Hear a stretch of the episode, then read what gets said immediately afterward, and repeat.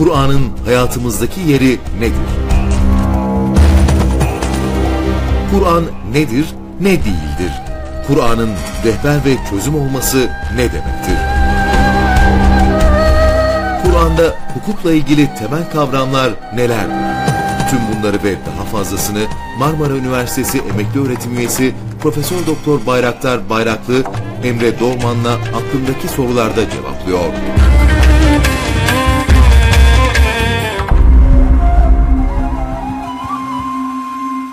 Evet değerli izleyenler, T V sekiz ekranlarından Aklındaki Sorular programımızdan herkese hayırlı geceler diliyoruz. Bu gece programımızın konuğu Profesör Doktor Bayraktar Bayraklı hocamız.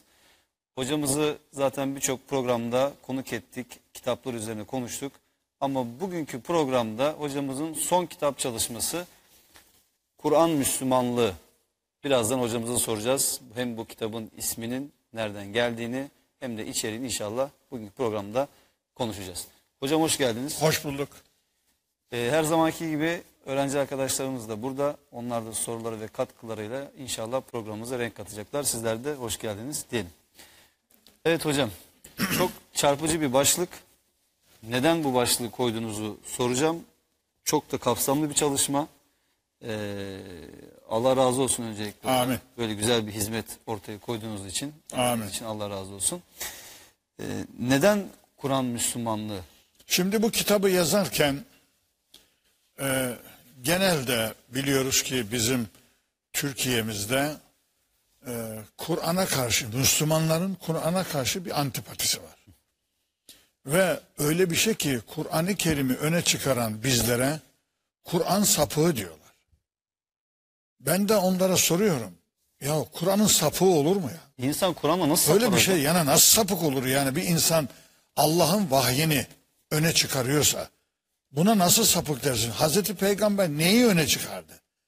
Hazreti Peygamber'in sünnetinde Hazreti Peygamber neyi öne çıkardı? Yani Kur'an'ın dışında ne yaptı ki? Başka bir din mi koydu yani? Evet. Ama bu bu nedenle e, dedim ki ben bir kitap yazayım. Şimdi hocam aslında daha önceden bir Kuransız Müslümanlık diye bunun haberini vermiştiniz zaten. Ya, evet. O bir başlangıçtı Kuransız evet. Müslümanlık kitabınız. Daha önce bunu Şimdi paylaştım. O hurafeleri anlatmak için o kitabı yazdım. Kuransız Müslümanlık öneriyorlar bu adamlar. O zaman onu yazdım. Sonra da dedim ki peki Kur'ansız Müslümanlığı yazdık. Kur'an Müslümanlığı nedir? Onu yazalım bakalım dedik. Bu sefer e, bunu planladım. Ama nesini planladım biliyor musunuz? Kur'an'ın getirdikleri nelerdir diye e, kafamda bunu kurdum ve Kur'an-ı Kerim üzerindeki araştırmalarımı, bütün fişlerimi bunun üzerine çıkarttım. Evet. Fakat yazarken, yolda giderken Ee, bunu bu kitabı yazarken fakat Kur'an hukuk meselesine girdim, düştüm yani. O yola girince konuyu oraya tahsis ettim. Onu sonuna kadar hukukla bitirdim yani işi. Dolayısıyla Kur'an aslında İslam hukukunu anlattı. Bu demektir yani. Hatta dediler bana hocama bu birinci bölümünü e, çıkar. Bir kitap yap onu ayrı bir kitap. Daha küçük, evet, kitap ee, sen e, o, o bir bölümüne de ki Kur'an işte İslam hukuku veya Kur'an hukuku diye oraya dediler bana. İkiye hocam, böl dediler ama ben bölmedim onu. İstemem. Hocam bu birinci bölüm çok önemli ama Kur'an'a bir giriş bir hazırlık mahiyetinde yani Kur'an-ı Kerim'in ne olmadığını anlatıyorsun. Ha, ne olduğunu ve ne olmadığını. Ne olmadı. Ama önce ne olmadığını yazdım. Sonra ne olduğunu e, yazdım. Bunun bir ihtiyaç olduğunu. Bizim bunu bilmemiz gerektiğini. Çünkü Kur'an kendisi ne olmadığını söylüyor bize, ne olduğunu da söylüyor bize Kur'an. Böylece e, onu yazmak mecburiyetinde kaldım. E, önce ne olmadığı meselesi. Çünkü İslam aleminde e, İslam'ın etrafındaki şüpheler diye kitap yazdı biliyorsunuz. Muhammed Kutup e, veya Seyyid Kutup mu ne ikisinden biri. Muhammed Kutup tahmin ediyorum. Ee, İslam'ın etrafındaki şüpheler. Aslında Kur'an'ın etrafındaki şüpheler olmalıydı yani o yazdığı kitap bence. Ben de bu e, Kur'an'ın etrafındaki şüpheleri birinci bölümün A bölümüne koydum onu. Yani birinci bölümüne koydum. Ve onu anlatmaya başladım orada. Ee, tabii e, gençler, Allahu Teala Kur'an'da meseleleri çifte anlatmıştır. Yani erkekli dişili, hakla batıl, doğru ile yanlış, iyi ile kötü, ikili anlatmıştır. Mesani dediğimiz ikili sistem üzerine kurulmuştur. İnanç bakımından tevhid üzerine, anlatım bakımından çift üzerine kurulmuştur. Zıtlarla anlatıyor. Yani bunu şöyle açıklayayım size. Bunu anlayacaksınız.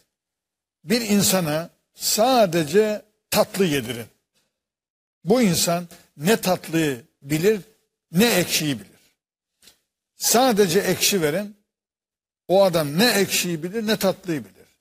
İki zıttı verdiğin zaman da iki acı ile ekşi ile tatlıyı tadınca heh, o zaman anlıyor. Allah da bu ikili sistem, zıtlar sistemiyle anlatmıştır. Hakkı anlatıyor, batılı anlatıyor. Onun karşıtı. Doğru ile yanlışı anlatıyor. İyi ile kötüyü anlatıyor. Güzel ile çirkini anlatıyor. Anlatıyor ki güzeli anla, çirkini de anla. İyiyi de anla, kötüyü de anla. Sistem budur. Ben bu sefer bu bu metodolojiyi kitaba koydum. Yani Kur'an nedir ne değildir. Veya ne değildir önce aldım. Ne nedir'i anlamak için, nedir'ini anlamak için ne değildir'i anlamak lazım. Nedir'ini anlamak için ne değildir'i, ne değildir'i anlamak için nedir'i anlamak lazım. Bu sistemi, e, bu sünnetullah dediğimiz bu sistemi uyguladım e, buraya. Ben de vatandaşa, okurlarıma ne değildir'den başladım Kur'an-ı Kerim. Birkaç başlık okuyayım mı hocam buradan müsaadenizle? Ha, şöyle paylaşalım. Kur'an ne değildir başlığı altında. Beşer sözü değildir demişsiniz mesela. Kovulmuş şeytanın sözü değildir. Büyü değildir. Peygamber tarafından uydurulmamıştır.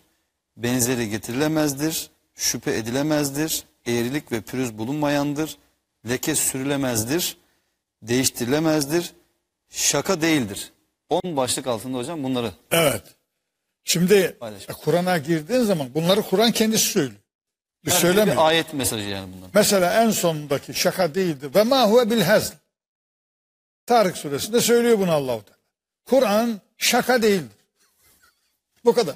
Yani Allah kendisi tarif ediyor. Ben tarif etmiyorum onu yani. Bu vasıfları ben vermedim Kur'an-ı Kerim'e. Kur'an kendisi veriyor. Biz Kur'an'ın eline bırakıyorum ben kendimi. Kur'an'ın eline bırakıyorum o konuyla ilgili. O Kur'an beni, bana söylüyor, beni götürüyor. O kollarını alıyor beni, o götürüyor beni. Ne ne yazacağımı o söylüyor bana. Şimdi mesela e,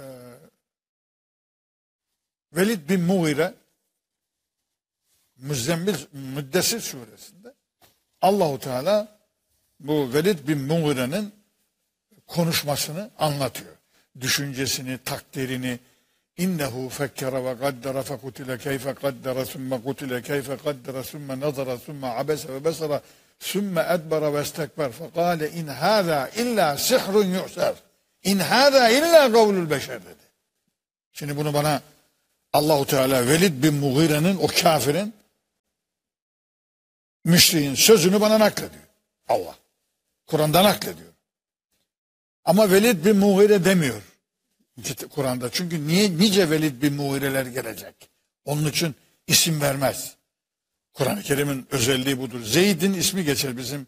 Zeyd bin e, Harise'nin ismi geçiyor Kur'an'da, Ahzab suresinde. Onun için insanların vasıfları geçer. Sıfatları. Firavun mesela. Firavun onun sıfatıdır. Büyük sarayda oturan demektir. Aslında onun adı e, Firavun değildir yani. Sıfatıdır o.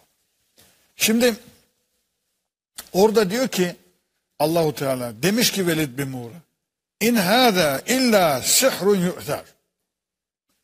Bu nakledilen, geçmişten gelen, tevarüs edilen bir sihirdir dedi Kur'an hakkında. Kur'an'ı değerlendirme yapıyor şimdi. İn hâzâ illâ kavlul beşer. Bu bir beşer sözüdür dedi. İşte Allahu Teala bunlara cevap veriyor. O bir beşer sözü değildir diyor mesela.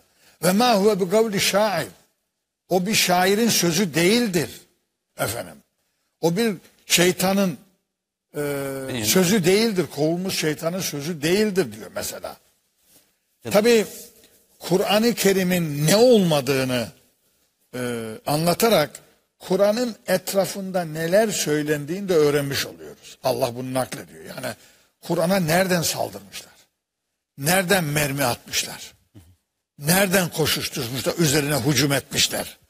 Bu sefer şaka dediler bunu ya. Bu şaka, şaka. Hez. Allah dedi ki hayır. O şaka değildir. O kitap, ben şakalaşmam insanlarla. Kullarımla şaka yapmam. Onu şaka olarak almayın. O çok ciddi bir kitaptır manasında. Bunu söylüyor.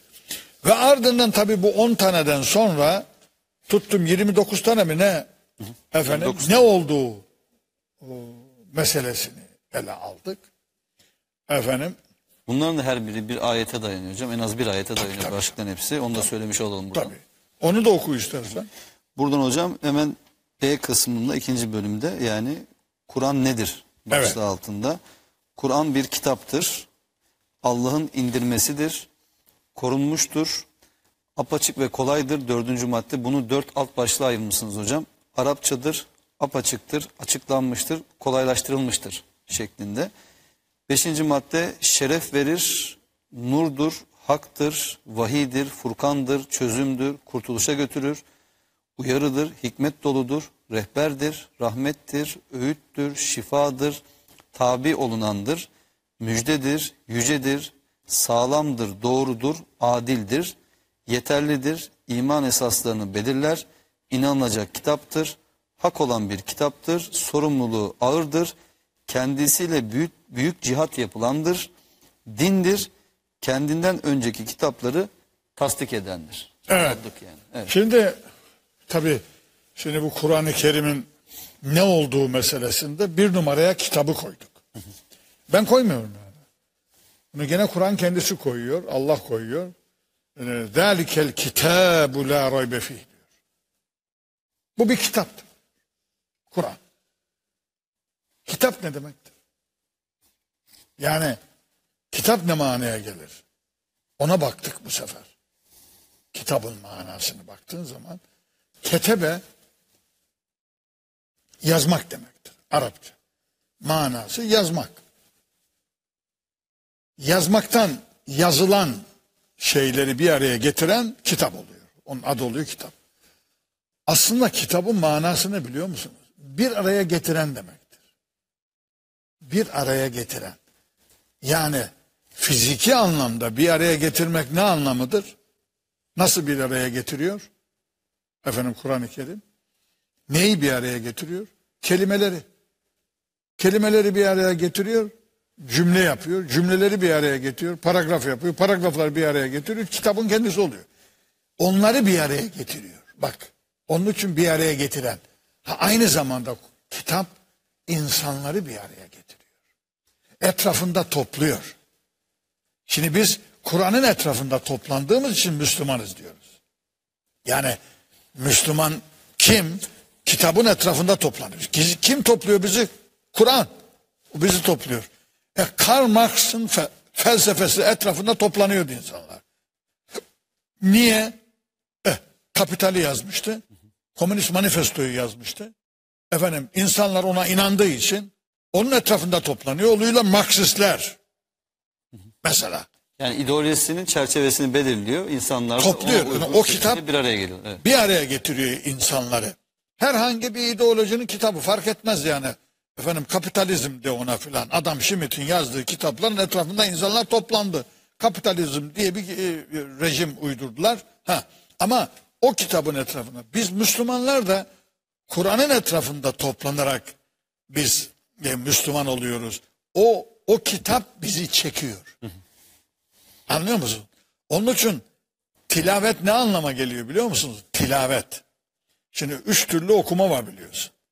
Bir kıraat, bir e, tertil, bir efendim e, tilavet. Bu tilavet denen şey, okuyuş tarzı farklı. Nasıl farklı? O bizim bildiğimiz okuyuş tarzı değil tilavet. O şudur. Şimdi tilavet kelimesini tela fiilinden gelir. Bu ilk defa Şems suresinde kullanılır Kur'an'da. Orada ayın güneşin etrafında dönmesi, onu takip etmesi, onun ışığını alması anlamına gelir. وَالشَّمْسِ وَالْضُحَاهَا وَالْقَمَرِ اِذَا تَلَاهَا. Güneşi takip eden aya yemin ederim diyor Allah-u Teala. Şimdi o telaya aldı Allah, tilavet olarak getirdi Kur'an'da. Okumak. Yani Kur'an'ın etrafında dönen, Kur'an'ı takip eden, Kur'an'ın ışığını almak anlamına gelir. Bu sefer bunu kim yapıyor? Kur'an yapıyor bize, yaptırıyor bize. Onun etrafında toplanır. Onun için Kur'an kitaptır. Yani adı kitaptır. Yani Kur'an'a uydu olmak diyebilir miyiz hocam? Ha, bir anlamda. Tabii tabii. Müslüman aynen. Kur'an'a uydudur. Ay gibi. Kur'an etrafında. Uydusu olacaksın. Oluyorsun ruhen. Hı, tabii. Sen ruhen Kur'an'ın etrafında uydu oluyorsan, onun etrafında dönüyorsan, onun ışığını alıyorsan, Kur'an nurdur ya. Diyor ya elli ikide şura nurdur. Cealnahu nuran. Onu biz nur kıldık. Onun da koyduk oraya. İsmi var orada. Şimdi kitabın bu özelliği çok ilginç bir şey. Kitap dedi ama Allah-u Teala. Şimdi adam diyor ki bunu Hazreti Muhammed yazdı. Bu Allah Teala göndermemiş. İnsan sözüdür diyor bu yani. Ha. Şimdi bu sefer diyor ki Allah-u Teala. Tenzilen azizir rahim. Rahim olan, aziz olan, mülkünde galip olan Allah'ın indirmesidir. Allah'ın indirmesidir. Allah'ın indirmesi olduğu için ona leke süremezsiniz diyor. Bak, Vakâa Suresinde bunu söylüyor. La yemesu illa tenzilü mürabbi. Efe bihâdel hadîti entum müdhinun diyor. Bir soru soruyor Allah. Demek ki insanlar bir leke sormak istemişler buna. Leke soruyor. Efe bihâdel hadîti. Siz bu kitaba mı? Bu hadise mi? Yani Kur'an'a mı? Entum mudhinun. Siz leke sürmeye çalışıyorsunuz. Leke süremezsiniz yani. Sizin lekeniz tutmaz bu. Ha, leke süremezsiniz ona. Dühn. Arapça dühn leke demektir. Yağ lekesi. Yağ lekesi. Aynı zamanda yağ çekme deriz ya, yalaka. Evet. O manaya da gelir. Kalem suresinde Allah-u Teala diyor ki peygamberimize فَلَا تُطَعِ الْمُكَذِّب۪ينَ وَدُّوا لَوْ تُدْهِنُوا فَيُدْهِنُونَ. O yalancılar isterler ki sen onlara yağ çekesin, onlar da sana yağ çeksinler. Yanaşsın, evet, yanaşsın. Yağ çek manasına gelir. Yalakalık ya. Bizim dediğimiz halk diliyle yalakalık yapmak isterler sana, sen de onlara yalakalık yaparsın diye. Şimdi Kur'an-ı Kerim aynı zamanda e, bir eğriliği olmayan, eğri büğrülük olmayan. Dost doğru. Elhamdülillahillezî enzele alâ abdihil kitâbe ve lem yec'allehu iveca gayyimen. Onda eğrilik, büğrülük yoktur, viraj yoktur ona, düzdürdür. Dümdüzdür diyor Allah-u Teala. Kur'an-ı Kerim'in anlatımı, sistemi, getirdiği yol dümdüz yoldur. Eğri büğrü, iveci yoktur. İveci, iveci yoktur. Muhteşem bir olaydır. Kur'an-ı Kerim'in tabii çok büyük vasıflarından bir tanesi söyleyeyim. Hukuk kısmına geçeceğiz tabii. Arkadaşların sorularını alacağız. E, tasdik etmesidir. Musaddik. Kendinden önceki. Olmaz. Şimdi kendinden öncekileri nasıl tasdik ediyor Kur'an? Önemli olan bu. Bunu anlatamıyorlar. Ben burada söylüyorum, hocalar bunu dinlesinler. Kur'an kendi dışında hiçbir kitabı tasdik etmez. Bak, bir şey, ciddi bir şey söylüyorum.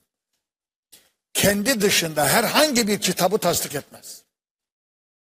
Nasıl tasdik eder o zaman?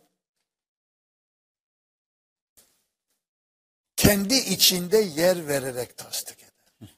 Doğrularını göstererek yani. Aa, ta Adem Aleyhisselam'dan beri gelen vahiyleri hepsini içine alır. Kur'an onun için altı yüz sayfadır. Yani Kur'an'da sen Adem'e gelen vahyi bulabilirsin. Sen Hazreti Nuh'a, Hazreti İbrahim'e, efendim Hazreti Musa'ya, Hazreti Davud'a, Hazreti e, İsa'ya gelen vahiylerin asılları, doğruları Kur'an-ı Kerim'dedir. Onun için adı musaddiktir. Kendi içinde yer vermediği bir kitabı tasdik etmez. Hı hı. Bak anladın mı? Çok farklı bir şey hocam, anlattım. Bakara doksan bir tam burada kullanmışsınız, tam bunu söylüyor herhalde değil mi hocam? Ha? Yani diyor ki ellerinde bulunanın doğrulayıcı olarak gelmiş ak kitaptır. Tabii Ali İmran suresinde de hemen baş ikinci ayette. Yani ellerindekilere bakacaklar. Hangisi doğru hangisi değil diye Kur'an'a bakacaklar ha? ellerindekiler. Ellerinin doğru olmadığını Kur'an'dan öğreneceksin sen. Yani Hristiyan, Yahudi İncil'i burada bulabilir. Tevrat'ı burada bulabilir. Orijinal gerçek. Tabii orijinali buradadır. Onun için Kur'an-ı Kerim altı yüz sayfadır. Yani e, bütün peygamberlere gelen vahiylerin özeti, doğru tarafı Kur'an'dadır. Şimdi onun için adı musaddiktir. Böyle anlamalar, böyle anlatmaları lazım. Hocalara sesleniyorum. Yani ne demek musaddikan lima beyne yedeyhi? Bizim hocalarımız bize bunu böyle anlatmadılar bana. Ama biz bunu şey araştırdığımız zaman gördük ki Kur'an-ı Kerim kendi içinde yer veriyor. Mesela bir örnek verelim. Hocam bu arada Tevrat ve İncil'le beraber Zebur da buna dahil edilebilir. Zebur, hepsi dedim ya sana. Evet, ta Adem'den başlamışsınız onu. Sonra, evet. Buradan Adem. Paylaşalım söyleyelim. Tabii tabii tabii hepsini alıyor içeri. Gerçek Zebur, gerçek Tevrat, gerçek İncil ve diğer vahiyler, suhuflar dediğimiz sayfa. Diğer vahifler, sahifeler, onlar hepsi Kur'an'dadır. Bir örnek verelim mesela. Yani bunu ispat etmek için bir örnek verelim. Fetih Suresinin son ayeti, yirmi dokuzuncu ayet. Allahu Teala bir ayet aldı Tevrat'tan, bir ayet aldı İncil'den, getirdi Fetih Suresinin son ayeti olarak bir ayet yaptı. Bak bak bak bak. Yarısı Tevrat'tan, yarısı İncil'den. Muhteşem. Onun için bir kitap yazmıştı. Kur'an-ı Kerim'de Müslüman şahsiyeti diye evet. yazdığım kitap bu ayetten dolayıdır yani. Abi okuduğum ayetten dolayı. Muhammedur Resulullah vellezine ma'ahu eşiddâhu diye başlayan evet. ve yarım sayfa olan ayet. Şimdi Arapçasını okumaya lüzum yok. Orada yarısını zâlike meseluhum fit Tevrat diyor. Tevrat. Bu misali Tevrat'ta verdim diyor. Ve meseluhum fil İncil. İncil'de verdiği misal da şudur diyor. Allahu Teala tercüme etmiş onu. Mütercimi Allah'tır o ayetin evet. mesela. Birçok ayetin olduğu gibi Tevrat'ta ve İncil'de verdiği, koyduğu ayetleri tercüme ediyor Allah. Levh-i Mahfuz'dan mütercimi Allah olarak Arapçaya tercüme ediyor ve bize gönderiyor. Hı hı. Ben Tevrat'ta böyle dedim, İncil'de böyle dedim. Ahasa sizin efendim bir ayet olarak size gönderdim bunu. Yani biz şimdi o ayeti namazda zamm-i sure olarak okuduğumuz zaman da hem Tevrat'tan hem İncil'den hem Kur'an'dan ayet okumuş oluyoruz. Muhteşem yani. Muhteşem. Onun için Kur'an-ı Kerim böyle çok ayetler var. Musaddiktir. Yani tasdik edendir. Ama içinde yer vererek tasdik ediyor tabii. Ee, dolayısıyla Kur'an-ı Kerim'in başka özelliklerini okumuştum. Bir iki tane daha alalım oradan. Tabii hocam. Ee, oradan de, e... korunmuşluğundan bahsetmiştiniz hocam. Yani Allah Allah'ın indirmesidir demiştiniz. Bir korunmuşluk var. Ha, Allah'ın Allah'ın korumasındadır ee, Kur'an-ı Kerim. Ee, şöyle diyor dokuzuncu ayeti olması lazım Hicr Suresinin. İnna nahnu nazzalna zikra ve inna lehu lehafizun diyor. Hı hı. Zikri yani Kur'an-ı Kerim'in bir ismi de zikirdir. Zikri biz indirdik ve onun muhafızı da benim dedi. Şimdi ben burada bir hatıramı vatandaşa söyleyeyim, arkadaşlar da dinlesin. Eskiden ben çok üzülürdüm, uyumazdım. Yani bu din ne olacak diye çok üzülürdüm. Yatakta bile uyumazdım.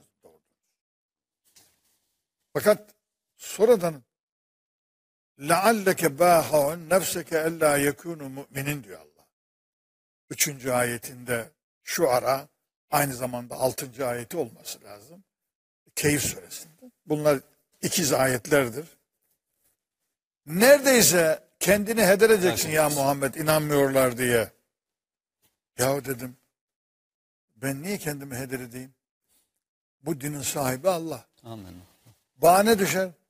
Doğru anlayıp doğru anlatmak düşer bana. Bu dini ben kurtaramam. Yok öyle, benim öyle bir, bir gücüm yok. Ne bu, bu bunun altına niye giriyorsun, bu sorumluluğun altına dedim. Kendi kendime rahat et. Ya dedim ki ya Rabbi, bu dinin sahibi sen. E onu da söylemişsin ayette. Koruyucusu da benim. Eh, bu sana düşer. Bana düşen ise bize gönderdiğin vahyi doğru anlayıp doğru anlatmak. Öğrenmek, doğru öğrenmek, doğru anlamak, doğru anlatmak. Bize bu düşer. Bana bu düşer dedim. Ve ondan sonra rahatladım. Yani çünkü çok e, çok zor bir iş. İşte Allah-u Teala da peygamberimize söylüyor ya. Niye sen onu kendini heder edeceksin ya, bırak. Bırak onları. İnanmıyorsa inanmazlar ya. Bırak. Dolayısıyla e, Kur'an-ı Kerim'in e, korunmuşluğu meselesi e, çok önemli bir konudur. İşte Allah-u Teala muhafızı odur. Başka orada çok önemli hocam, şeyler var. Hocam apaçık ve kolay olması bu ha. çok önemli. Yani hepsinin Aa, önemli ama. O çok önemli. Halk arasında aslas, en fazla maalesef aşk yanlış bilinen. atlayacaktık. Ha? Doğru Gerçek bilinen yanlışların diye. başında geliyor. Bu çok önemli. Şimdi Allah-u Teala diyor ki Kitab-ı Mubin. Kur'an kitap mubindir diyor. Allah diyor. Yani hocam ister apaçık. Apaçıktır, onu da söyleyelim. Hı? Allah Allah. Ya Allah diyor ki bu Kur'an apaçıktır, o diyor ki zordur. Eline alma onu, sen anlayamazsın onu. Kapalıdır diyor ya da anlaşılmıyor. Ya senin kafan kapalı ya. Senin kafan, senin zihnin basmıyor. Senin kültürün, bilgin basmıyor kardeş. E benimki basarsa ben niye öğrenmeyeyim ki? Ben niye öğrenmeyeyim ki yani, benim kafam basıyorsa? Kültürüm yet. Ya ben bu Kur'an'ı anlamak için bir fakülte daha bitirdim ya. Doktoramı orada yaptım. Niye sosyoloji okudum? Niye eğitim okudum? Niye felsefe okudum? Bir daha ben anlayayım bu ayetlerle, konuşayım diye. Yani işte benim tefsirim onun için yirmi bir cilttir. Yani oraya okuduğun zaman psikoloji bulursun, sosyoloji bulursun, felsefe bulursun, astronomi bulursun, biyoloji, biyoloji bulursun. Hayatın kendisini ya, bulursun. Okumadan nasıl tamam. olacak? Bilimi bilmeden sen Kur'an nasıl anlayacaksın? Tabii ki anlayamazsın. Mubin olmaz senin için. Öte tarafta dört defa yemin ediyor Allah. Kamer Suresi. Kamer. وَلَقَدْ يَسَّرْنَا الْقُرْآنَ لِذِّكْرِ فَهَلْ مِنْ مُدَّكِرْ. Andolsun ki ben Kur'an-ı Kerim'i düşünen için kolaylaştırdım. Evet, düşünen tamam. için. Bak bak bak. bak. Düşünen var mı? Allah düşünen adam arıyor. Bakın soruyor. Düşünen var mı? Olacak iş mi ya bu? E sen düşünmüyorsan, senin kafan basmıyorsa Kur'an-ı Kerim anlamaya, niye kabahati Kur'an'a atıyorsun da senin kafana atmıyorsun? Hocam orada aslında tabii siz daha iyi biliyorsunuz, yani mesele onu anlayamaması değil de yani siz Kur'an'ı anlamayın, biz size ne anlatıyorsak onu dinleyin. Buradaki asıl biz şey Biz size bu. mezhepler anlatacağız. Yani biz size anlattığımız ilim şey adamlarını dindir. anlatacağız. Dini evet. oradan alacağız. Siz okuyup anlamanıza lüzum yok efendim. Bizim bizim kötü pisliğimizi, yanlışlarımızı anlamayın. Sorgulamayın demek.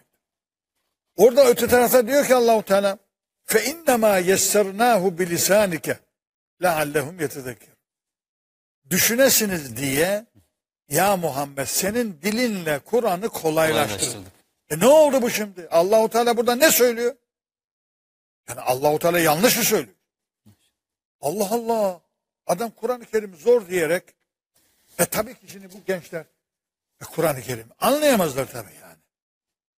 yani. Nasıl anlayacak yani? Bu bunun bir defa kültürünü elde edeceksin yani, bu bu kolay bir olay değil. Bir defa dilini bilmen lazım, kültürünü bilmen lazım, neye hitap ettiğini bilmen lazım. Bak sabahtan beri konuşuyoruz burada. E, nasıl konuşuyoruz? Bilerek konuşuyoruz bu işi. Bu işi biliyoruz yani. Nereye hitap ettiğini biliyoruz. Şimdi bu çok önemli bir konu. Fe innema yessernâhu bilisânike.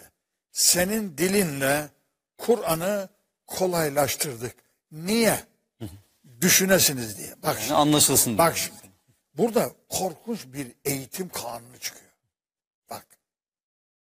Ne çıkıyor? Konuları kolaylaştırdığın zaman çocuk düşünebilir, anlayabilir. Buradan bu kanunu getiriyoruz. Eğitimin temel kanunlarından bir tanesini getiriyoruz. Hoca, hocanın varlığı. Benim burada varlığım ne? Bu gençlere bu işi kolaylaştırmaktır da, Kur'an'ı anlatmaktır. Ha, anlayacak hale getirmektir da, olay bu. Bir öğretmen dersini O kadar güzel vulgarize edecek ki, vulgarize kelimesini gençler bilmeyebilir. O kadar halkın seviyesine indirecek ki, kolaylaştıracak ki efendim halk, vatandaş anlasın. Şimdi benim yazdığımı ilkokul mezunu kadın anlıyor, okuyor. Ha, benim tefsirimi ilkokul mezunu olup da altı defa dönen kadın var ya. Yani ilkokul mezunu. Anlıyor. Benim en önemli konum bu. Yani benim e, altın madalyamdır bu. Allah bana bunu vermiş. Fikirlerimi çok güzel kaleme alıyorum. Anlaşılır bir dille yazıyorum. Fakat çok çok ilginçtir. Çok kelimelerin üstünü çizmişimdir. Hı hı. Bu kelimeyi anlayabilir mi ilkokul mezunu diye. Doğru. Onu öz Türkçeleştirmişimdir. Yani. Hocam bazı evet. kişiler de yazdıklarının anlaşılmamasıyla övünüyorlar. Yani ne kadar az kişi anlarsa o kadar iyi bir şey yapmış gibi zannediyor. Evet. Böyle garip bir durum da var hocam. Garip. Bu hastalık ya. Bu hastalık. Halbuki önemli olan cehaletini en, ifade ediyor. En zor konuları bile en anlaşılır şekilde ifade edebilmektir aslında, değil mi hocam? Maharet buradadır yani, önemli olan bu. Bu sünnetullah'tır. Bak ne diyor Allah? Fe inne ma yessernâhu bilisanike. Kolaylaştırdım onu ki düşünesin. Demek ki düşünceyi harekete geçirmek için konuyu hoca kolaylaştırması lazım. Şimdi bizim kanun yazılıyor. Kanun hazırlıyor, anlamıyorsun. Okuyorum kanunu, anlamıyorum. Ula bu ne biçim yazılmış ya? Ya bu, ben profesörüm ya. Böyle bir şey olabilir mi ya? Böyle kanun hazırlanır mı? Adam hukuk formasyonu yok adamın. Hukuk nosyonu yok. Hukuk fakültesi mezun olabilir. Profesör olabilir. Ama kanunu vatandaşın anlayabileceği bir dille yazamıyor. Ama Allah kendi kanunu yazıyor bak. Kolaylaştırıyor. Bizim anlayabileceğimiz bir dille yazıyor. Ve düşünebileceğimiz, üzerine düşünebileceğimiz bir dille bunu yazıyor. Onun için ben buradan hocalara sesleniyorum. Kendi kültürlerine, zihinlerine kabahatı bulacak yerde o zihinlerine, konuşacaklarına doğru yeterli olmadıklarını demeleri, demeleri gerekirken Kur'an'ın zorluğuna atıyorlar işi. Bu, bu çok büyük bir iftira. Hocam şimdi Rabbimiz Kur'an'dan sorumlu olduğumuzu söylüyor. Hesap günü Kur'an'dan sorumluyuz. Peki eğer ki Allah anlaşılmaz bir kitap gönderdiyse, yani insanlar, kullar o zaman Allah'a şunu söylemeyecekler miydi? Yani evet bir kitap gönderdin ama biz onu anlamadık. Dolayısıyla ne yapmamız gerektiğini de bilemedik, bilemedik ve uygulayamadık diye bahaneler olmayacak mı? Olur tabii. Yani? Olur tabii. Ve bu hem Allah'a iftiradır hem Kur'an'a iftiradır bu. Yani Kur'an'ın anlaşılmaz olduğunu, zor olduğunu söylemek. Ama tabii Kur'an e, bir kültür ister, bilgi ister. Bir metodoloji ister. Yani tabii bu öyle kolay bir olay değil. Hangisi olursa olsun. Yani şimdi diyelim Bayraktar Hoca efendim e, anayasa, Türkiye anayasasını yorumlayacak. Hukuk formasyonun yoksa yapamazsın bunu. Olmaz yani bu şimdi.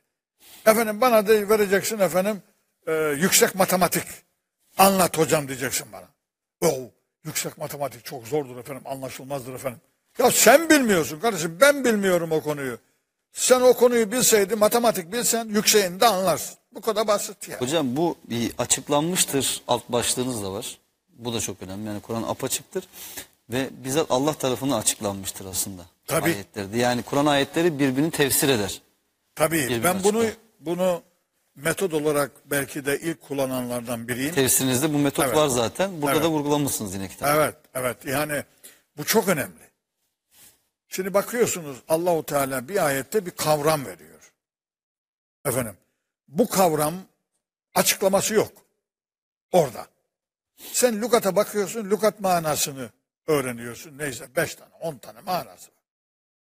Fakat açıklamasını, o kavramın tefsirini bakıyorsun başka bir ayette yapmış. Hemen onu bulup getiriyorum oraya. Sana mesela öyle oldu ki ben bir ayeti on ayetle, on beş ayetle tefsir etmişim. Yani niye? E, o, o ayetler onu açıklıyor. O ayeti açıklıyor. Onu getiriyorum oraya, onları. Zaten o Mehmet Hoca'nın da en beğendiği konulardan birisi budur yani. Benim tefsirin. Efendim o baştan aşağı okudu ya onu. Evet. Efendim. Hocam dedi bunları muhteşem yapmışsın dedi. Ve kolaylık yani. İlim araştıracak adamlar için, ilim adamları için o kadar kolaylık yapmışım ki burada. Yani bir kavramın kaç tane ayette geçtiğini, hangi manalarda geçtiğini söylüyorum. Bir kavrama bakıyorsun, burada ayrı bir mana, orada ayrı bir mana, orada ayrı bir manaya vermiş Allah. Sen o manaları buluyorsun ve onları bir araya getiriyorsun, diziyorsun altına, alt alta. Şu ayette şu manaya, bu ayette bu manaya koyduğun zaman, bir adam okuduğu zaman bir ilim adamı araştıracak. O kadar kolaylık yaptı, bana dua edecekler.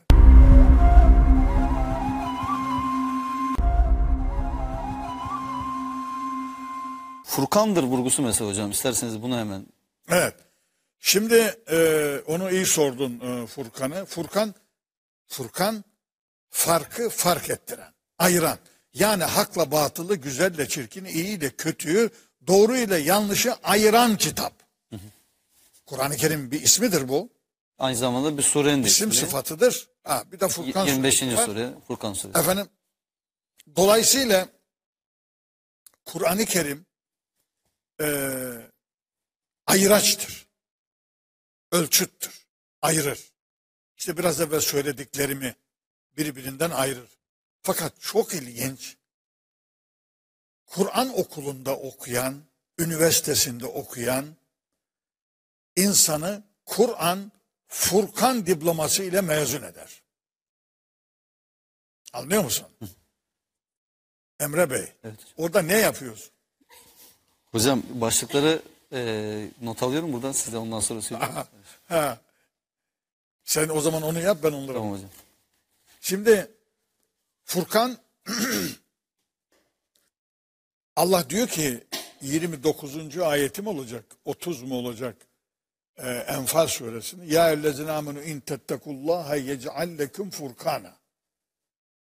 Bak, Allah'a, Allah'ta saygı duyarsanız sizi Furkan kılar.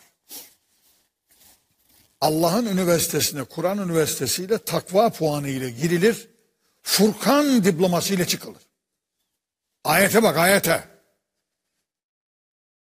Ben bunu şimdi şey, eğitim bilmeyen bir adam bunu açıklayamaz ki böyle. Ne diyor orada? Yani in tettekullah diyor. Allah'a saygı duyarsanız, Allah'a gerektiği şekilde efendim sakınırsanız sizi Furkan kılar. Yani insana Kur'an sıfatını veriyor Allah. Seni Furkan yaparım diyor. Furkan diplomasını veririm sana. Bu Kur'an üniversitesinden mezun olursan, oraya girersen takva puanı ile Furkan puan, işte, diplomasıyla çıkarsın. Muhteşem bir olay ha. Şimdi o Furkan ismi dediğimiz Kur'an'ın bu fonksiyonu var yani. Bir de şey fonksiyonu vardı, neydi o? Efendim onu unuttuk. Onu geçmesek onu. Nur, nurdur demişsiniz hocam, onu açıkladınız. Ha, o nurdu, açıkladık. Rehberdir, öğüttür. Ha. Rahmettir, rehberdir, uyarıdır. Kur'an-ı Kerim. Şimdi arkadaşlar, insanlar cahiliyet döneminde karanlık içindedir. Yolunu bulamaz. Cehaletin karanlığında, nefsin karanlığında İnsanoğlu yolunu bulamaz. Ona yolunu gösterecek bir rehbere ihtiyacı var. Bir kılavuza ihtiyacı var. Onu kılavuzlayacak. Onu rehber yapacak. Kim o? Allah-u Teala bu kitabı öyle göndermiş. İşte şeytanın kurduğu alemde, nefsin, cehaletin karanlığında insanı aydınlığa çıkaracak, ona kılavuzluk yapacak, ona doğru yolu gösterecek olan bir kitaba ihtiyaç vardır. Allahu Teala Kur'an-ı Kerim gönderdi. Onun için hüdellil muttakin, hüdellin nasidir. Bütün insanlığı kılavuzlayacak, takva sahiplerini de kılavuzlayacak. Anlıyor musun? Hem takva sahibi olan adamı kılavuzlayacak. Ne demek ya? Adam zaten takvaya ulaştı, kılavuzluğunu yaptı, ona Kur'an'da diye soru sorarız.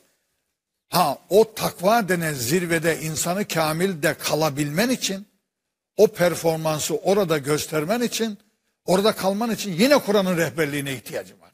Tamam, takvaya çıktın ama oradan aşağı düşmemen lazım. Yani oldu bitti diye bir ha, şey yok. Yani, yani tabii tabii. Hayatın gündeminde tutmak lazım Kur'an'ı. Yani şey, e, formunu koruman lazım. Yani Barcelona evet, dünya şampiyonu oldu. Ee, ama bir de bakıyorsun ikinci sene kendi memleketinde şampiyon olamıyor. Bir anda geliyor, ha, o zirvede duramıyor. Durman için o Kur'an'ın rehberliğine ihtiyacın var. takva sahibinin de Kur'an'ın rehberliğine ihtiyacı var. Bir boksör Muhammed Ali bile yenilmiştir. Bitti. Yani o zirvede, o forumda durman gerekir. Maneviyatta o zirveye çıkıyorsun. O zirvede durabilmen gerekiyor. O durabilmen için işte Kur'an'ın hala rehberliğine ihtiyacım var. Ben oldum. Ben ins- büyük insan, muhsin oldum, muhlis oldum. Yok öyle bir şey.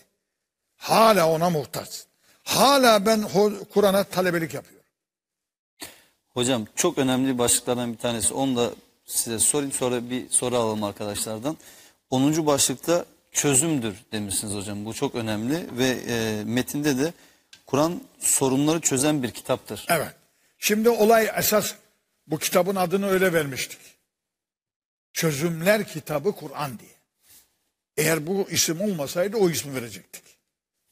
Şimdi Kur'an'ın büyük bir özelliği, ben o zaman burayı biraz anlatacağım. Bunlar, çünkü ancak ancak tadım alabilirim. Başka türlü mümkün değil. Çok ciddi bir konu çünkü. Bu tek başına hocam bir program konusu, başlık. Başlı başına. Bunu konuşalım. Başlı başına. Ama ben bunu şimdi burada anlatmam lazım, burada vatandaş. Şimdi Peygamberimiz sallallahu aleyhi ve sellem Hira Mağarası'na çıkıyor. Cebel-i Nur'da. Düşünüyor. Neyi düşünüyor? O zamanki Mekke toplumunun ne olacağını düşünüyor. Yani o zulmü, o kadın haklarının çiğnenmesi, o şirk, o faiz, o ahlaksızlık, korkunç, o adaletsizlik, hukuksuzluk, korkunç bir şekilde Peygamberimiz Hira Mağarası'na çıkıyor ve düşünüyor. Ama çok ciddi düşünüyor. Allah-u Teala hemen vahyi gönderiyor. Ya Muhammed, sen çözemezsin o işi. Aha, sana vahyi gönderiyorum. Çözüm bu kitaptır. Çözümün bir numarası okumaktır diyor. Bak, tahsil. Anlıyor musun? Yani namaz yok daha, hac falan yok. Okumak bit. İnsan okuyacak, bilgilenecek ve bu sorunlar böyle çözülecek. Bilgiyle çözülecek. Asa ben sana benim bilgimi veriyorum dedi Allah. Çözüm kitabı budur. Ve ardından dedi ki yüz beş Nisan.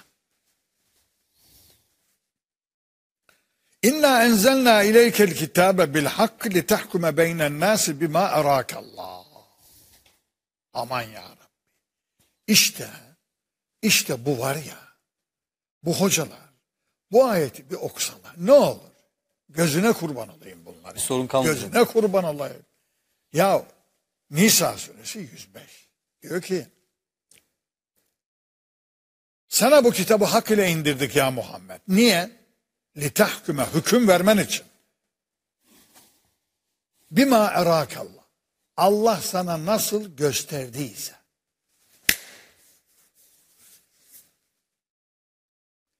Allah ben sana nasıl gösteriyorsam çözümü böyle yapacaksın ya Muhammed. İnsanların meselelerinin, problemlerinin hükmünü böyle çözeceksin, böyle vereceksin. Benim gösterdiğim şekilde. Ya Rab, nerede senin gösterdiğin? Aha, bu kitaptır. Ben bu kitapta din problemlerinin, insan hayatının problemlerini nasıl çözeceğimi göndermişim. Göstermişim. Peygamberine de öyle söylemişim. Peygamber bu ayeti yaptı mı yapmadı? Yaptı. Tatbik etti. Diyebilir miyiz etmedi? Yani bu ayeti muhalefet etti diyebilir miyiz Hazreti Peygamber'e? Mümkün mü? Ha, Peygamber'in sünneti diyorlar. Ha, gel sünneti yap bakayım. Hı hı. Bak sünnet burada. Ayette. Ayette sabit yani. Ben sana nasıl gösterdiysem öyle hüküm vereceksin.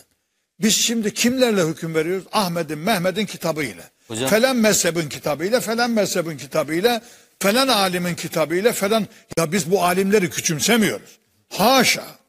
Ya bunların söyledikleri din değildir. Kültürdür. Ama Allah diyor benim gösterdiğim şekilde vereceksin.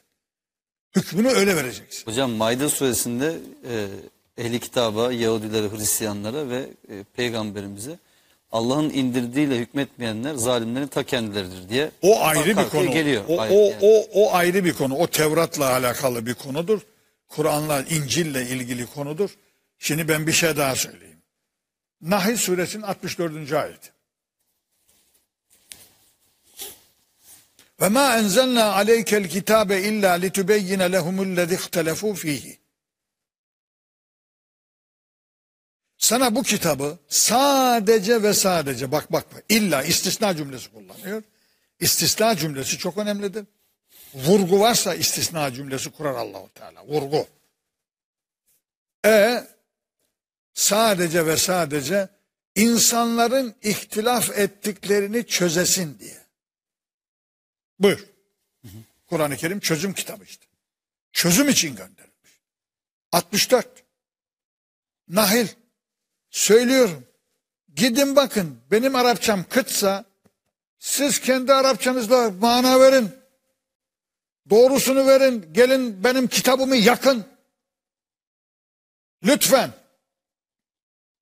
Sizin dininiz, imanınız ve ahirete inancınız varsa söylüyorum bunu. Gidin altmış dört'ü okuyun. Manasını verin. Deyin ki bana hoca sen bunun manasını veremedin. Biz veriyoruz bak. Deyin. Demek ki Kur'an bir çözüm kitabıdır. Yani peygamberimize tabi bu çözümleri nasıl yaptı? Oho! Onu anlatmak için Kur'an-ı Kerim anlatmak lazım. Baştan aşağı. Yani çözüm kitabıdır ama çözümün birisini nereye vermiş biliyor musun? Okumaya. Bir numara. Okumak. Ve o o ilk inen beş ayet var ya mağarada. Onun beşinci ne biliyor musun? Allemel insane mâlem yâlem. İnsana bilmediğini öğretendir Allah. Onun ismiyle oku. Bak. Peygamberimiz için de ne diyor? Allemeküm mâlem tekûnû tâlemun. Size bilmediğinizi öğretendir Hazreti Muhammed diyor. yüz elli bir Bakara. Neyle öğretiyor? Allah. Yeni şey. Yeni yeni. Bak bak bak dikkat et. Bilmediğini öğreteceksin talebene.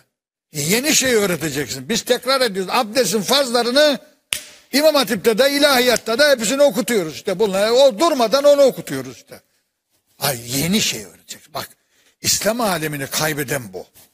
Yeni bir şey getiremiyoruz. Efendim ne teknolojide, ne ilaçta, ne tıpta, ne efendim dini anlamada yeni bir yorum getiremiyoruz. Hocam yeni bir şey getiremediğimiz gibi yeni şeyleri takip de etmiyoruz aslında. Yani yeni şeyler yapan, üreten insanları takip de etmiyoruz. Takip etsin zaten onu alacaksın, yapacaksın o işi, becereceksin o işi. Ya bugün D N A dönemine geçtik ya. Ya insanın D N A'sı bulundu kardeşim. Ya kardeşim bu çağda yaşıyorsun. Atom fiziği çağında yaşıyorsun ya. Şimdi sen nasıl açıklayacaksın? Kaçıncı ayetiydi? Efendim Bakara Suresi'nde tüm bakaset kulübüküm maddeleri. Taş bana ibadet ediyor diyor Allahu Teala ya. Taş. Nasıl açıklayacaksın bunu? Atom fiziğini bilmeyen bir adam nasıl açıklayacak onu? Yorumlayamazsın bunu. Mümkün değil. Sen deli. Ah, yukarıdan aşağı taş yuvarlanır. Öyle ibadet eder Allah'a. Böyle diyorlar. Tefsirler. Öyle anlıyor. Başka mümkün değil. Ama biz hangi çağda yaşıyoruz? Atom fiziği çağında yaşıyoruz. Nasıl ibadet ediyormuş? Biz haçta nasıl ibadet ediyoruz? Tavaf ederek. Taşın atomunun çekirdeğin etrafında dönen elektronlar tavaf ediyor işte. Allah ibadet ediyor işte. Ben bunu de bin dokuz yüz doksan dört'te söylediğim zaman bir doktor bana aşık oldu ya. O, o doktorun evinde ölene kadar on sene sohbet ettim. Kur'an sohbetleri yaptım evinde. Yani bu bunu anlattım. Ta bin dokuz yüz doksan dört'lerde ben bunları konuşuyordum. Atom fiziğini falan konuşuyordum. Dolayısıyla e, yani e, Kur'an-ı Kerim'in neydi o senin sorduğun? Çözüm hocam. Çözüm, çözüm kitabını anlattık. Gerçekten çözüm kitabıdır ama bu çözüm hoca okumakla, bilgiyle olacak. Akıl, bak söylüyor. Akıl, bilgi, iman, sevgi, merhamet, adalet, bu değerleri hayata geçirerek, Kur'an geçiriyor, Kur'an sokuyor hayata. Akıl olmadan bir şey olmaz, mümkün değil. Akıl olmayanın dini olmaz. Kur'an akla gelmiş. Şimdi İslam aleminde akılsız bir İslam alemi oluşturmaya çalıştılar. Evet. Ne adına? Sen söyle. Ne adına? Tasavvuf kültürüyle mi hocam? Bravo. İmtihanı kazandın gerçekten. Maalesef. Bir soru alalım mı hocam? Hemen tabii tabii. Evet. Merhabalar hocam. Ee, Sencer Toraman. Biraz yüksek sesle. Sencer Toraman. İstanbul Tıp Fakültesi'nde okuyorum. Hocam Allah birçok ayette Kur'an'ı apaçık olduğunu söylemiştir dedik. Allah hatta kendi açıklamıştır dedik. Ben buraya tekrar geri dönmek istiyorum. Acaba neden bu kadar farklı yorum yapılıyor? Yani aynı ayet ama ihtilafa düşecek şekilde farklı yorumlar yapılabiliyor. Ya da farklı Şimdi, farklı mezhepler. İhtilafa düşülmesinin sebebi şu Kur'an hakkında. İnsanlar bulundukları mezhebin fikrini, görüşünü esas alıyor, amaç alıyor, Kur'an'ı ona göre yorumluyor. İşte bu tehlike. İşte bu tehlike. İslam alimi hep bunu yapmış. Mezheplere göre Kur'an'ın ayetlerini yorumlamış. Kur'an'ı oraya çekmeye gelmiş. Çekmiş oraya, o tarafa çekmiş. Zorlamış, getirmiş o tarafa. Hiç alakası yok ama. Ama biz diyoruz ki şimdi, hayır, Kur'an amaç olmalı. Biz bütün bilgilerimizi Kur'an'ı anlamak için kullanmalıyız. Kur'an amaçtır. Bizim bilgilerimiz araçtır. Bilgileri amaç edinip Kur'an-ı Kerim'i araç yapamazsın. Bu mümkün değil. İşte böyle yaptıkları için ihtilaflar çıkmış. Onlar mezheplerinin fikirlerini esas almışlar. O nedenle ihtilafa düşmüşler. Bir de şu vardır, ihtilaf demeyelim. Farklı yorumlar niye olur? İhtilaf, illa ihtilaf olacak diye bir olay yok. Farklı yorumlar olabilir. Farklı yorumlar e, bilgiden kaynaklanır. Herkesin bilgisi aynı değil. Herkes o ayeti aynı şekilde anlayamaz. Birinin bilgisi derindir, birisi daha hafiftir. Çünkü Kur'an bir deryadır. O deryada efendim maşrabayla böyle bir bardakla su alan olur. Efendim tankerle su alan olur. Vapurla, gemiyle su alan olabilir. Dolayısıyla ama o bardakla aldı diye yanlıştır anlamına gelmez. O o kadar açıklayabilmiş. Sen daha fazla açıklarsın, ben daha dar açıklarım. Önemli olan yanlış olmamasıdır. Ama yorumumuz seninki daha geniş, daha güzel açıklanmıştır. Benimki daha dar kalmıştır. Olabilir. Bu olabilir. Biz buna ihtilaf demiyoruz. Bu bilginin farklılığından kaynaklanan. Mesela biraz evvel anlattık, burada konuştuk. Ben ayetle ayeti yorumlayacak hale gelmiş olabilirim. Benim araştırmalarımda bütün ayetlere hafızımdır. Bilirim. Aa, görüyorsunuz nasıl ayetleri okuyorum. Efendim bilirim ayetleri. Ha, alırım o ayeti, getiririm oraya. O ayeti, o ayetleri üç dört tane beş tane ayeti bir araya getiririm, açıklarım. Ama sen onu yapamazsın. Sen onu yapamadın diye illa da o Kur'an ayetine verdiği mana itibariyle hepsi yanlıştır anlamına gelmez. Tabii ki e, bilgisi, Kur'an bilgisi, diğer bilimler, tabii tabii bilimlerle nasibi olan adamların tabii ki farklı yorumlar yapacak ama ihtilaf olmamalı. Hocam burada anladığım kadarıyla önemli olan Kur'an'ın ne dediğine bakmak. Yani kendi inanç, kabul, düşüncelerimizi Kur'an'a söyletmemeye çalışmak. Yani. Onu işte Onu dedim ya. Evet, söyletirsek mezhep. Program oradan kaynaklı. İşte. Çünkü doğru olarak bir şey esas alıyoruz. O doğruyu Kur'an'da arıyoruz ondan ha, sonra. Kur'an ona göre yorumluyoruz. yorumluyoruz. Halbuki doğruyu Kur'an'da aramamız gerekir. O kadar. Bizim esas aldığımız şeylerin ölçüsünde Kur'an-ı Kerim'deki doğrular olması gerekir. Yani. Senin sahip olduğun bilgilerin e, Allah'ın onayına sunacaksın. Kur'an'ın onayına. Kur'an onay, onaylıyorsa o onay makamıdır. O Kur'an onay makamıdır. İla Allah'a onaylatacağız fikirlerimiz. Nasıl ona da onaylatacağız? Kur'an'ına, Allah'ın Kur'an'ına diyeceğiz. O bizi onaylıyorsa bilgimizi o doğrudur. Onaylamıyorsa doğru değildir. Ama sen kalkıp da senin fikirlerini, Kur'an'ı fikirlerine onaylatıyorsun. Böyle bir şey olamaz. Hı hı. Evet. Buyur yavrum. Soralım. Ee, hocam... Ben biraz hukuk alanına çekmek istiyorum. Kur'an'ı yorumlama yöntemlerinden birisi olarak günümüzde tarihselci yaklaşımı görüyoruz. Bu kesimdeki insanlar tarihselci yaklaşım. Nasıl? Nasıl? Tarihselci yaklaşım hocam. Duyulmuyor. Ha, tarihsel yaklaşım. Tarihsel evet. Ee, bu kesimdeki insanlar e, Kur'an'ın hukuka dair koyduğu hükümlerin nüzul ortamındaki toplumun beklentilerine, ihtiyaçlarına, kültürüne göre olduğunu ve hatta bazıları tavsiye niteliğinde olduğunu söylüyor. Bu da İslam hukuku dediğimiz alanın tartışmaya açılmasına sebep oluyor. Siz bu konuda ne düşünüyorsunuz? Kur'an'daki hükümlerin günümüzdeki koşullara uygulan nisi ve modern hukukla ilişkisi nasıl oldu? Hocam özür dilerim. Şimdi bu konu sizin bu Kur'an dinin anayasasıdır bölümüyle ilişkili değil mi? Evet. Kardeşimizin sorusu. Evet evet. Son yarım saatimiz var hocam. O zaman bu kısmı isterseniz buna ayıralım. Tamam. Bunu konuşalım hocam. Tamam. Hı-hı. Tamam. Şimdi şunu kısaca cevap vereyim sana da biz buradan gidelim. Bugünün toplumunu Hazreti Peygamber zamanındaki topluma getiremez. Toplumu geriye getiremez. Tarihte geriye akmaz nehir. Ama Kur'an-ı Kerim'i bugüne getirip bugüne konuşturabiliriz. Bunu söyledim bir konferansımda Kayseri'de. Rektör fırladı sahneye, kucakladı beni. Bu cümleyi son olarak söylemiştim. Toplum geri gitmez, insanlık geri akmaz nehir. Ama Kur'an-ı Kerim'i Mehmet Akif'in dediği gibi asrın idrakine söyletmeliyiz İslam'ı dediği olay budur. Diyelim ve buraya intikal edelim. Şimdi hukuk kısmına geliyoruz Kur'an-ı Kerim'in. Daha ne getirdiklerine bir sürü var da. Hocam aslında bu e, Kur'an'ın yapmak istedikleri kısmı biraz hocam bundan bahsedip o, öyle geçelim. O, o ona başka bir problem. Öyle mi yapalım? Ona tamam, başka oturalım. Tamam. Çünkü şey buradaki başlıklar ha, çok onu bir, ha, önemli başlık. Ona bir e, gece yapalım. Tamam. Şimdi e, Kur'an kitap kelimesi var ya biraz evvel konuştuk. Allah Kur'an'a ümmül kitap.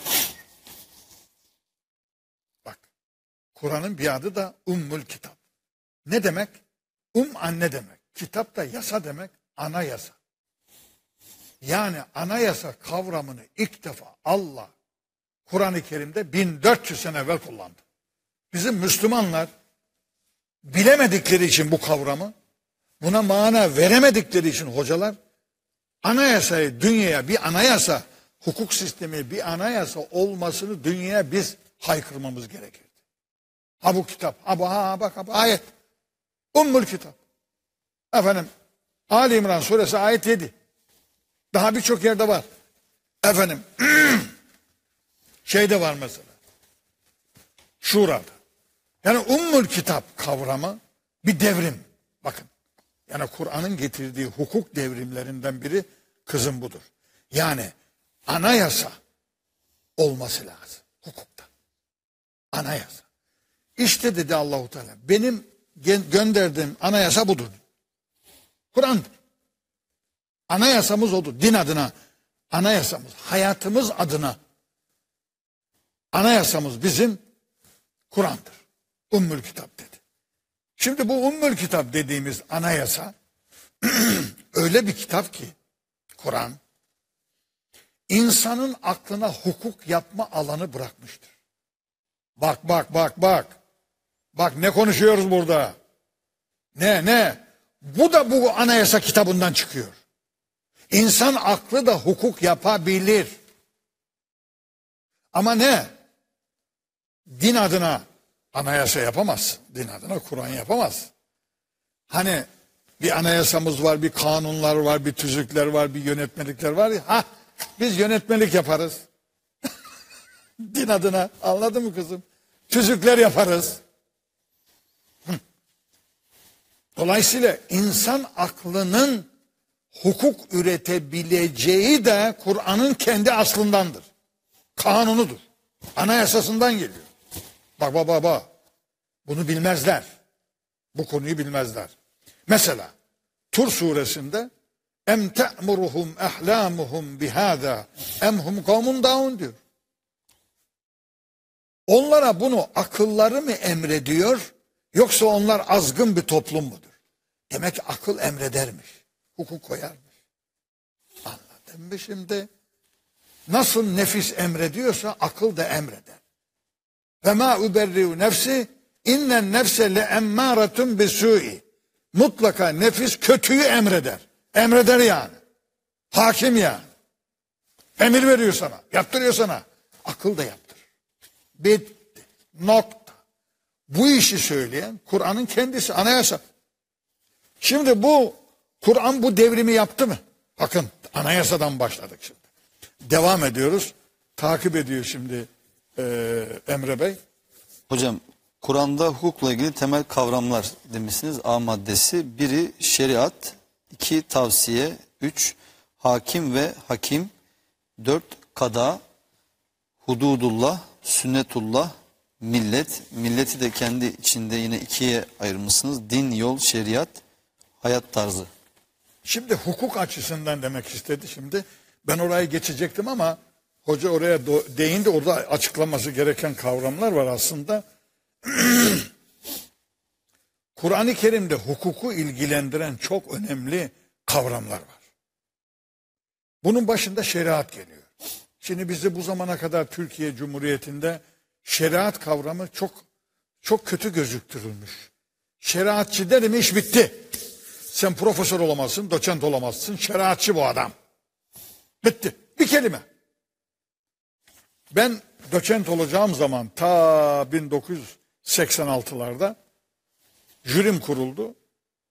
Dediler ki hoca bu jürideki herkes seni tanır. Sen artık bitti bu iş. Yok. Ben cübbeyi giymeden, cübbemi giymeden ben doçent kabul etmem kendimi. Niye dediler? Ya biz öyle bir yerdeyiz ki bir kelimeyle bizim hayatımızı sona. Bu adam şeriatçı dedim bitti. Bu adam Atatürk düşmanı dedim bitti. O zaman öyleydi. O zaman öyleydi. Ha bu iki kelimeyle benim işim biter, hayatım biter dedim ya. Ha şimdi şeriat kelimesini bilmiyorlar. Bir gün biz bir ceviz kabuğu programında bir general elbisesiyle stüdyoya şeriatı anlattım. Onu alkışladı beni. Şeriatın ne olduğunu alkışladı. Ben böyle din adamı istiyorum dedi. Ta yirmi sekiz Şubat'ta ha, bin dokuz yüz doksan sekizlerde evet. Hele bir tanesi ta Makedonya'dan dinlemiş beni. Ben dedi hocam ondan sonra sana çok aşık oldum dedi hocam. Hocam şimdi hududullah meselesi. Onu anlatacağım da bu şeriatı söyleyeyim de. Şeriat nedir? Bak sana bu çok yarar. Çocuklar şeriat hukuk demektir. Sen şeriatın hukukun üstünlüğüne inanıyor musun? Hayır. Şeriatın da üstünlüğüne inanacaksın. O paşa dedi bak ki stüdyoda. O Osmanlı döneminde halk sokağa çıkıyordu. Şeriat isteriz, şeriat isteriz diyorlardı. E ya dedim onu diyorlardı. Hukuk istiyoruz, hukuk istiyoruz diyorlardı. Padişah keyfi idare ediyor. Halk sokağa çıkmış. Hukuk isteriz, hukuk isteriz. Sen şimdi dedim hukuk istemiyor musun dedim.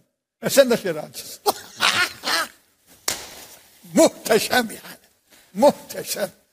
Ya kelimeyi bilmiyoruz bir de bak kızım.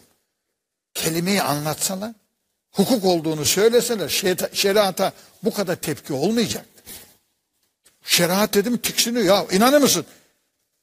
Ya bu futbolcu şimdi giydiği şey var ya şort. Eşofman ne diyorsun? Şort, şort mu hocam? Ha, ha. Şort. Şort, şort. Aha. Şort dize yakınsa şeriatçı değiller. Uzun şeriat giydi. Yukarıda değil.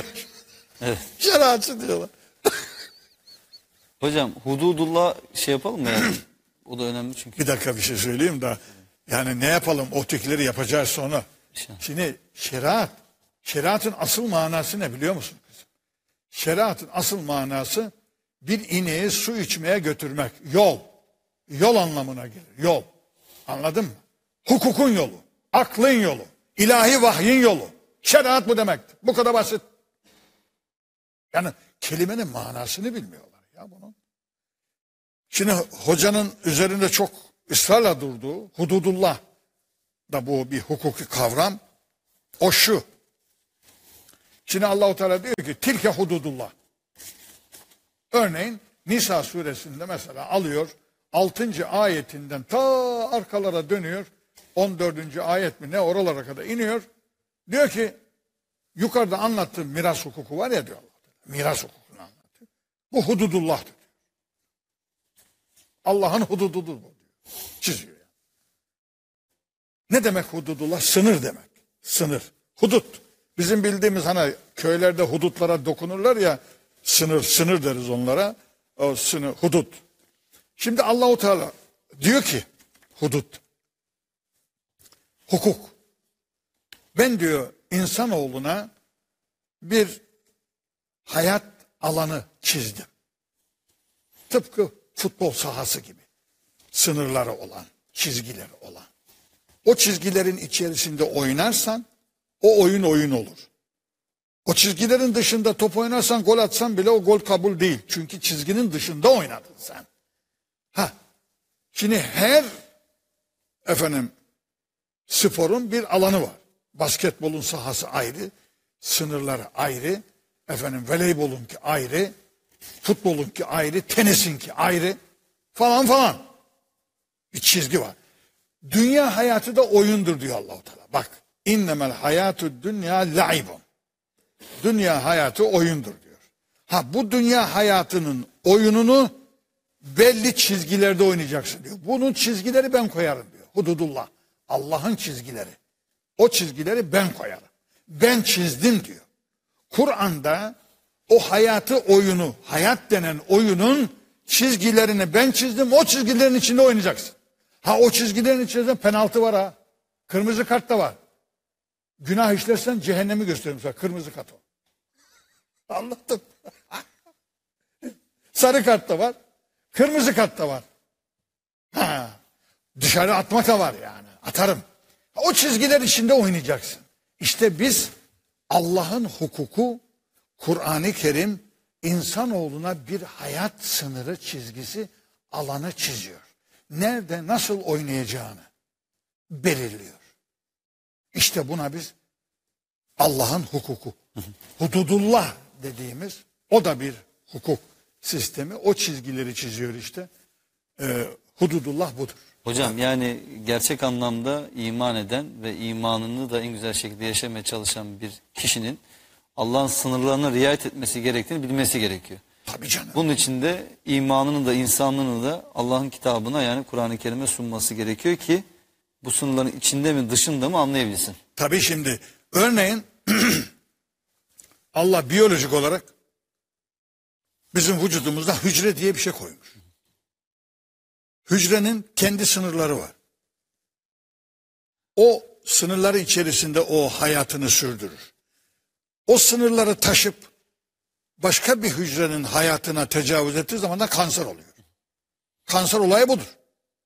Hücrenin hücreyi yemesi. Onun hayatına tecavüz etmesi. Şimdi hududullah, Allah bizim aramızda bir sınır koymuş. Bu sınırlara riayet edersek hiç birbirimize çatışmayız. Kavga etmeyiz. Birbirimizi öldürmeyiz. O sınırı taşmalar vardır.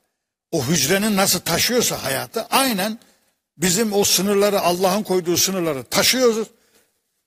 Komşunu öldürüyorsun. Adamı öldürüyorsun. Onun malını çalıyorsun. Onun kızına tecavüz ediyorsun. Onun hanımına göz dikiyorsun. Bunlar hep bu sınırları tecavüz etme olayıdır yani. Hududullah'ı aşıyorsun. Çizilen çizgi bu. Onun için Allah-u Teala sana cehennem koyuyor. Kırmızı kartı gösteriyor.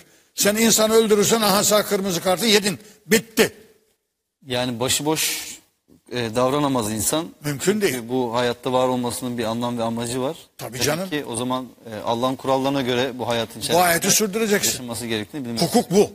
Hukuk bu. Çünkü nihayet hukuk niye konuyor?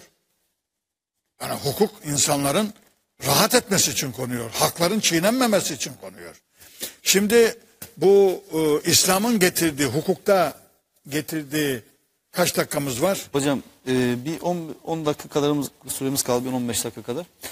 Eğer isterseniz bir soru alalım, oradan devam edelim arkadaşlar. Ama ben şurada bir şey anlatmam siz lazım. Şimdi tamamlayın hocam, siz tamamlayın bunu. onu, sonra ben, bir soru alalım, sonra öyle bitiririz. Şimdi e, bu hukukçu olan kızımıza bakarak konuşuyorum.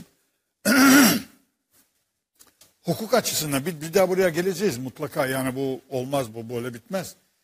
Ee, hukukta yaptığı bir numaralı devrimlerden biri anayasadır. Anayasadan sonra yaptığı devrimlerden biri efendim e, herkesin suçu ve günahı kendisine aittir. Kimse kimsenin günahından, suçundan dolayı cezalandırılamaz. Bu bir devrimdir hukuka. Yani biz buna ne diyoruz? Suçun ferdiliği. Yani Anlıyorsun değil mi dediğimi? Ferdiliği anlıyorsun meseleyi. Fert kelimesini biliyorsun. Kişiselliği yani. Suçun hem günahı kişiselleştirdi Kur'an, hem suçu. Suçla günahın arasındaki farkı biliyorsun değil mi? Bunu anlatmış olayım sana. Efendim, suç dünya ile alakalıdır. Günah ise ahiretle alakalıdır. Anlıyor musun? Mesela biz namaz kılmasak suç işlemiş olmuyoruz. Bizi dünyada cezalandıramaz. Ama ahirette cezası günahtır çünkü. Namazı terk etmen ahirette cezasını çekersin. Oruç tutmadın, dünyevi cezası yoktur. Yani suç değildir. Nedir o? Günahtır. Onun mahşerde çekeceksin günahını. Dolayısıyla günahla suçu bilmen lazım. Müslüman kızsın sen. Dolayısıyla bunları hem de hukukçusun, bilmen lazım. İşte hukuk, Kur'an-ı Kerim'in yaptığı devrimlerden biri suçun ferdiliğidir. Mesela nasıl yaptı onu? Ne dedi de yaptı onu? وَلَا تَزْرُ وَازِرَةٌ وِزْرَ اُخْرَى dedi. Herkesin günahı kendisine aittir. Kimse kimsenin suçunu yüklenemez. İşte bu aşiret toplumunu medeni topluma dönüştürmüştür Kur'an. Yani bu hükmün aynı zamanda sosyolojik boyutu var. Yani biliyorsunuz aşiret toplumu ne demektir? Niye aşiret koymuş adını Kur'an-ı Kerim? Ve enzir aşireteke legrabin demiş. Aşiretini uyar. Niye demiş? Niye aşiret demiş de kavim dememiş, millet dememiş, ümmet dememiş? Bunun sebebi şu. Aşiret hukuku olmayan, örf adetlerle idare edilen bir toplumdur. Bir toplum eğer hukukla idare edilmiyorsa hangi çağda yaşarsa yaşasın aşirettir. Yani bugün Türkiye'de aşiret toplumu vardır. Evet. Yani hala görüyorsun Güneydoğu'da kızlar aile kararları ile Fırat Nehri'ne atılıyor, öldürülüyor. Aile veriyor kararı, hukuk yok. Yani yirmi birinci asırda yaşıyor. Nerede yaşasan yaşa, fark etmez. Hala aşiretsin sen. İşte bu Kur'an aşiret toplumunu millet toplumuna, modern topluma geçirdi, intikal ettirdi. Neyle? Ha bu dediğimle. Ha bu hukukla. Suç ferdidir sistemiyle bu devrimi yaptı Kur'an. Başka ne yaptı hukukta devrim olarak? Suça denk cezayı getirdi. Korkunç bir şey. Yani Kur'an-ı Kerim'i inceliyorsun. Tabii benim hukuk formasyonum olduğu için yani hukuk kitaplarını okuyorum siz. Yani, tabii hukuk felsefesini okumuşum ben yani okuyorum mecburen. Yani o formasyonu alacaksın. Şimdi Allah-u Teala diyor ki Şura suresinde ve cezâhu seyyiyetin seyyiyetun misluha. Bir kötülüğün karşı kötülüğü denk olanıdır diyor. Yani suça denk ceza vereceksin diyor. Zulüm yapmayacaksın. Şimdi bu kızım e, bu var ya bu bilmen lazım. Bilmiyorsan sana da söyleyeyim. Hocalarına da sorabilirsin. Uluslararası Ceza Hukuku Enstitüsü bir numarası Freiburg'dadır. Almanya'da. Anlıyor musun? Orada İşte bu suçlara hangi ceza denk düşer diye araştırma yapılır. En zor hukukun en zor alanı budur. Onun için görüyorsun hukukta rezalet oluyor. Kadına tecavüz ediyor. Veriyor beş sene on sene neyse. Öbürü kravat takıyor efendim çok iyi geldi elbiseleri çok iyiydi. Onun şeyini aynı işi suçu işlemiş. Ona veriyor efendim dört sene üç sene. Böyle bir hukuk olur mu ya? Böyle bir mahkeme olur mu ya? Aynı suçu işlemişler. O da tecavüz etti çocuğa, o da tecavüz etti çocuğa. Ne demek efendim? Ona on sene, ona on beş sene. Yok efendim kravatı vardı da indirim yaptık ona. İyi halden indirim yaptık. Öyle bir şey olamaz. Öyle bir şey olamaz. Öyle bir hukuk olmaz. Bak bunu sana enstitüsünü söyledim. Bak bu kadar takip ediyorum işte. Uluslararası Ceza Hukuku Enstitüsü'nün bir numarası Freiburg'tadır, Almanya'dadır. Şimdi Allah-u Teala bin dört yüz sene evvel Kur'an'da hukuk devrimini yaparken dünya insanlığına şunu haykırdı. Suça denk ceza vereceksiniz. Bunu bin dört yüz sene evvel söylemiş. Kızım dikkat et, yirmi birinci asırda yaşıyoruz biz. yirmi birinci asırdaki e, hukuk sistemi bunu daha yeni söylemeye başladı. Oysa ki bin dört yüz sene evvel Kur'an-ı Kerim bunu söyledi. Biz böyle bir kitabımız var bizim. Haberimiz yok kitaptan ya. Ya Kur'an'dan haberimiz yok ya. Ne getirdi, ne götürdü, ne ne devrim yaptı. Evet. Mesela bunu bir daha söyleyeyim, bırakacağım yani artık sorunuzu alacağım.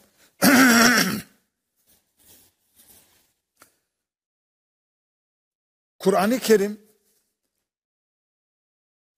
kadın haklarında devrim yaptı. Şimdi bunu kimse bilmez. Kadın hakkında bir kitap yazdım ben. Bunu İngilizceye tercüme. Bu kitabın yazarını göreceğim diye adam on tane profesör Türkiye'ye geldi dışarıdan, biliyor musunuz? Biliyor musunuz? Bu kitabı yazan adam göreceğim. İngilizceye tercüme edince şey, internete koydular, dünya okudu. on tane profesör geldi, çekimini yaptık, bende var çekimi. Bana geldiler, soru sordu da iki saat Ayasofya misafirhanesinde onlara İslam'ı anlattım. Bunlar hepsi Hristiyan. Yani bu profesörler. Hong Kong'da, Panama'dan, Amerika'dan, Almanya'dan profesörler geldi. Bu kitabı kim yazdı göreceğiz onu diye. Benim altın madalyamdır o. Şimdi biz orada kadın haklarını anlattık. Kadını anladık Kur'an gözlüğünde, Kur'an perspektifi. Bize de öyle değil.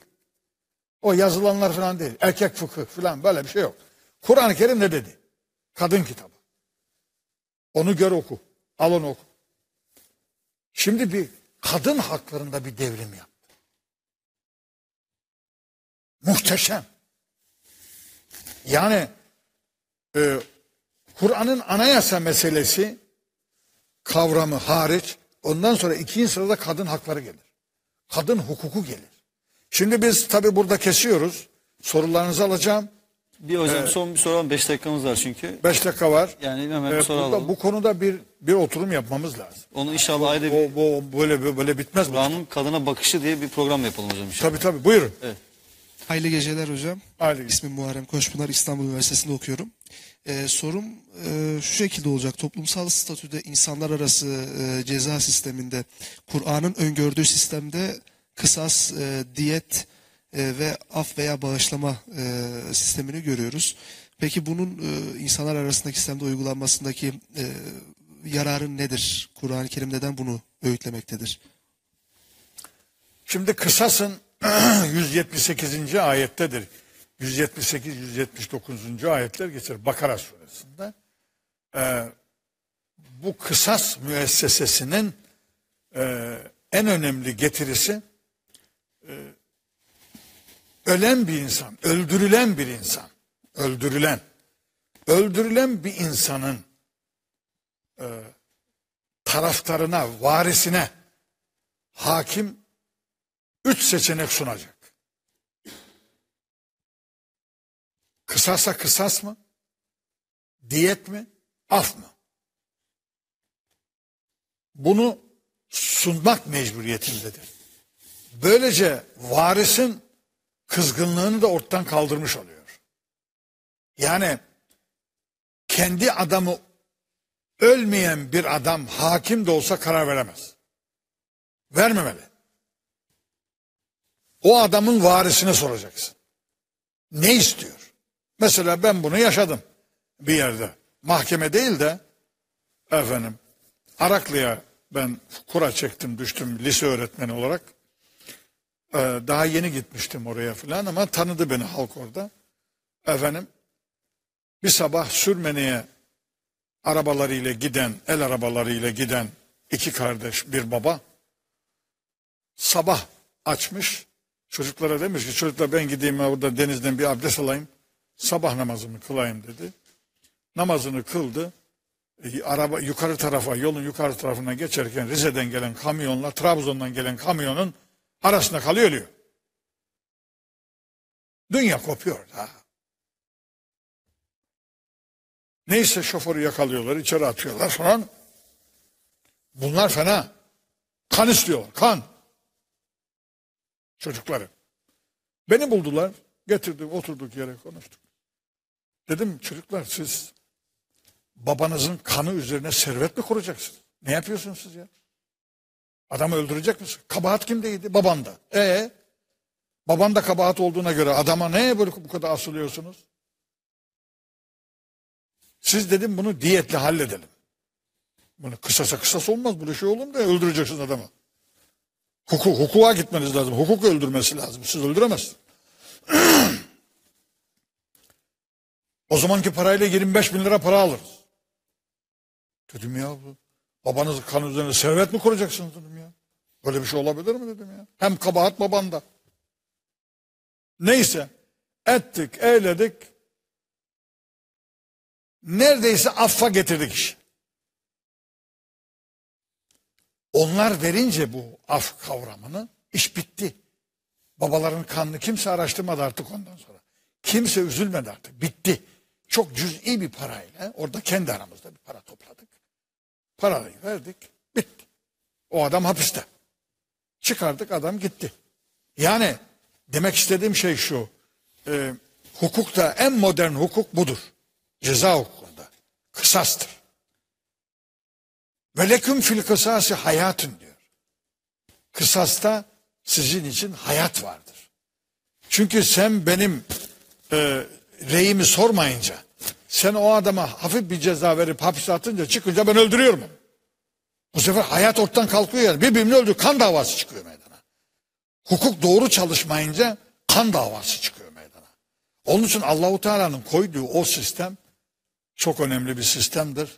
Hocam teşekkür ediyoruz. Ee, programımızın sonuna geldik. Ee, değerli izleyenler, hocamızın son kitabı olan Kur'an Müslümanlığı isimli, hacimli, gerçekten çok zengin içeriğe sahip kitabını tekrar buradan göstermiş, tavsiye etmiş olalım. Bu programda sadece bir kısmını konuşabildik. İnşallah diğer programlarda yine e, kalan bölümlerde konuşabiliriz. Değerli arkadaşlar, size çok teşekkürler katkılarınız için. E, Bu geceki programımızın sonuna geldik. İnşallah önümüzdeki hafta yeni bir programla sizlerle birlikte olmak üzere diyoruz.